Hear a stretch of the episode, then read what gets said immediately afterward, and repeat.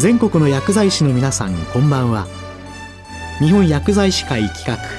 薬学の時間です。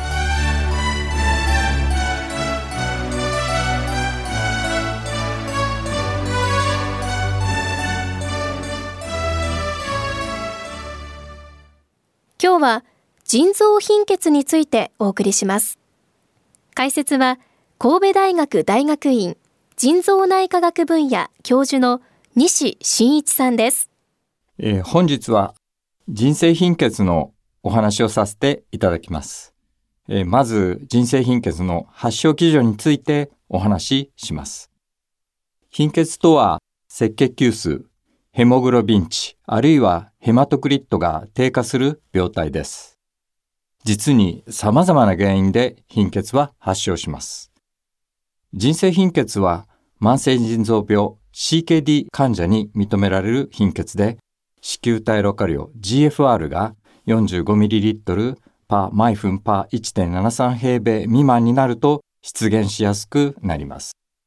教科書的には腎障害が進行し、腎臓から産生される造血ホルモン、エリスロポエチン、以後エポと呼びます。エポの産生低下により発症すると言われます。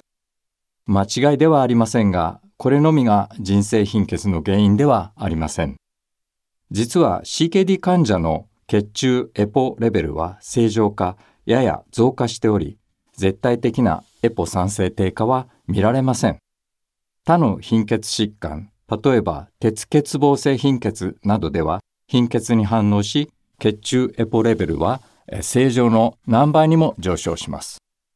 しかし、CKD 患者ではこのような反応がなく、相対的なエポ酸性不足に陥っていると言われます。骨髄赤学球系細胞のエポ受容体は、エポと結合すると、赤学球系細胞のアポトーシスを誘導します。人生貧血では、エポ受容体感受性低下、鉄利用率低下も認められます。鉄利用率低下には、肝臓から産生されるヘプシジンが関与します。CKD では尿毒症による酸化ストレス更新、サイトカイン酸性更新のため、肝臓よりヘプシジンとフェリチンが産生されます。ヘプシジンは消化管からの鉄吸収阻害、毛内系細胞への鉄トラップに働きます。よって赤血球酸性に不可欠なヘモグロビンへの鉄の運搬が低下し、赤芽球系細胞の成熟が抑制されます。健常人では血清フェリチンが10ナノグラムパー ml 未満を鉄欠乏の基準とします。しかし、鉄利用率が低下している CKD 患者では、血清フェリチン100ナノグラムパー ml 未満を鉄欠乏基準とします。まとめると、人生貧血は1、エポ相対的酸性不足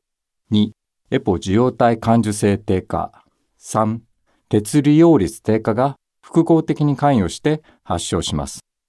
このため、海外では人生貧血とは呼ばず、むしろ慢性炎症に伴う貧血と称します。次に、人生貧血の治療についてお話しします。1990年に初めて人生貧血治療薬として常駐皮下中用のヒトリコンビナントエポ製剤が市場に登場しました。その後、長時間作用型のエポ製剤も開発され、輸血しか治療法のなかった透析患者の貧血は目覚ましく改善しました。エポ製剤は保存期 CKD 患者にも適用が広がり、人生貧血は克服されたかのように思われました。なお現在、エポ製剤は赤血球酸性刺激因子製剤 ESA と呼ばれます。ESA 登場以前の透析患者の平均ヘモグロビン値は 8.5g パーデシリットル前後でした。治療として繰り返し輸血を受けたため、輸血後肝炎、ヘモジデローシスなどに苦しむ症例も多々見られました。ESA は容量依存的にヘモグロビン値を上昇させます。そこで正常ヘモグロビン値を目指した群 13.0g パーデシリット近くと、えー、ヘモグロビン値10から 11g パーデシリットル程度に維持した群によるえー、前向き介入研究が透析 CKD 患者、保存期 CKD 患者で実施されました。当初、正常ヘモグロビン値群のアウトカムが優れていると予想されましたが、結果は正常ヘモグロビン値 13.0g パーデシリットル近くを目指した群の死亡率、心血管系疾患、CVD 発症率が高く、各国の人生貧血治療に関するガイドラインでは CKD 患者の目標ヘモグロビン値は 13.0g パーデシリットル未満と推奨されることとなりました。日本透析学会の人生貧血治療ガイドラインで推奨されている目標ヘモグロビン値も保存期 CKD 患者では11から 13g パーデシリットル、透析患者では10から 12g パーデシリットルとなっています。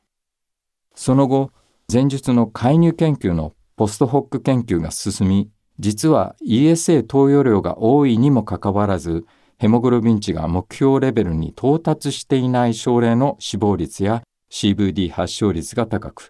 高い目標ヘモグロビン値群の症例でも、目標ヘモグロビン値に到達した症例の死亡率や CVD 発症率は低いことが判明しました。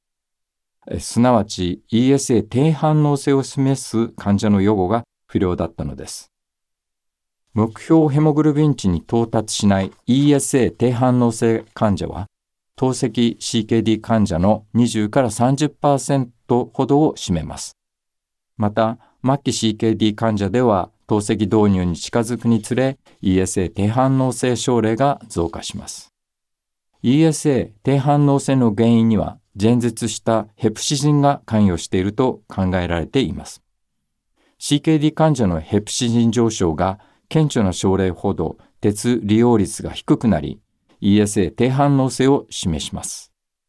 ESA は優れた人生貧血治療薬ですが、この ESA 低反応性の存在が克服できない課題でした。続いて、鉄剤の上手な使い方についてお話しします。人生貧血では鉄利用率の低下があります。故に鉄剤を大量に服用あるいは常駐すれば人生貧血は改善します。しかし、鉄過剰状態は酸化ストレスを更新させ、肝臓や心臓への鉄沈着を招き、これらの臓器障害を誘発する可能性があります。一方で、鉄欠乏状態は ESA の危機を悪化させます。また、鉄欠乏状態は心不全、認知症など、えー、臓器の機能低下を招きます。したがって、適切な範囲での鉄管理をすることが要求されます。CKD 患者では ESA 未使用例においては、フェリチン 50ng パー ml 未満、ESA 使用例では 100ng パー ml 未満を鉄欠乏と判断します。また、トランスフェリン飽和度 TSAT20% 未満も鉄欠乏と判定します。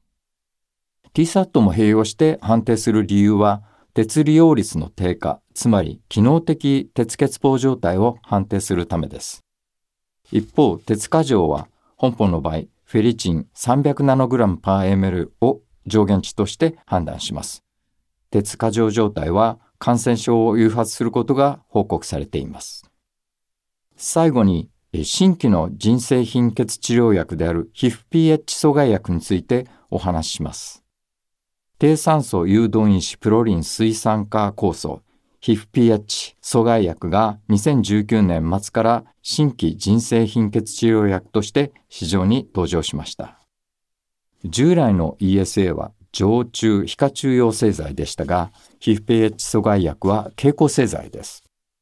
保存期 CKD 患者に必要な月1、2回の ESA 皮下中による疼痛からの解放は患者さんにとり利点です。皮膚 pH 阻害薬は低酸素応答により腎内エポ酸性細胞で誘導される転写因子の皮膚アルファの分解酵素プロリン水酸化酵素の阻害薬です。皮膚アルファは正常酸素濃度ではプロリン水酸化酵素の酸素化により分解されます。貧血などの低酸素状態に陥ると、プロリン水酸化酵素の分解が抑制されます。これにより、誘導された皮膚アルファは核内 DNA に結合し、エポ酸性を促進します。従来の ESA はエポを外因性に補充し、赤血球酸性を刺激します。これに対して皮膚 pH 阻害薬は内因性に血中エポレベルを上昇させます。従来の ESA と異なり、一過性に正常レベルの何倍にも血中エポ濃度は上昇せず、内服後、血中エポは正常レベル内か正常上限をわずかに超える程度にまでしか上昇しません。それでも貧血が改善する理由は、皮膚 pH 阻害薬により、エポ感受性更新、鉄利用率改善という複合的働きがあるからです。皮膚アルファが DNA に結合すると200種類以上の分子の誘導や抑制が見られます。その一環としてエポ受容体、トランスフェリン受容体、トランスフェリンの酸性更新が見られます。鉄利用率が改善し、ヘプシジンは抑制され、ESA 低反応性患者でも貧血改善が見られるようになります。この点も皮膚 pH 阻害薬の利点です。皮膚 pH 阻害薬使用後、血中フレチン値は低下するため、適切な鉄補充を行わないと、同薬の貧血改善効果は減弱します。血清フェリチン 100ng パー ml 以上を目指し、鉄剤を使用することも重要です。副作用としては、血栓形成と血管内皮成長因子 VEGF 酸性更新が危惧されています。血栓形成はヘモグロビン上昇速度が速すぎると発症しやすく、週あたり 0.5g パーデシリットル未満にヘモグロビン上昇速度を調節します。また、鉄欠乏も血栓形成に関与すると言われます。VEGF は治験段階では顕著な上昇は報告されていませんが、長期使用で発がんとの関連やえ糖尿病性網膜症の悪化が懸念されています。この点には慎重な観察が必要です。えその他、薬剤相互作用に注意が必要です。全部で5種類の皮膚 pH 阻害薬が発売されていきますが、薬剤ごとに注意すべき併用薬剤が異なります。また、消化管からの薬剤吸収阻害を起こす薬剤もあるため、内服タイミングにも注意が必要で、就寝前に服用することが勧められます。使用にあたっては各薬剤の医薬品情報を確認してください。以上で人生貧血のお話を終わります。今日は腎臓貧血についてお送りしました。解説は神戸大学大学院腎臓内科学分野教授の西真一さんでした。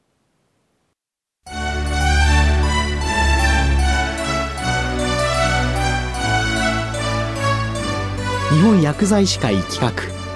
薬学の時間を終わります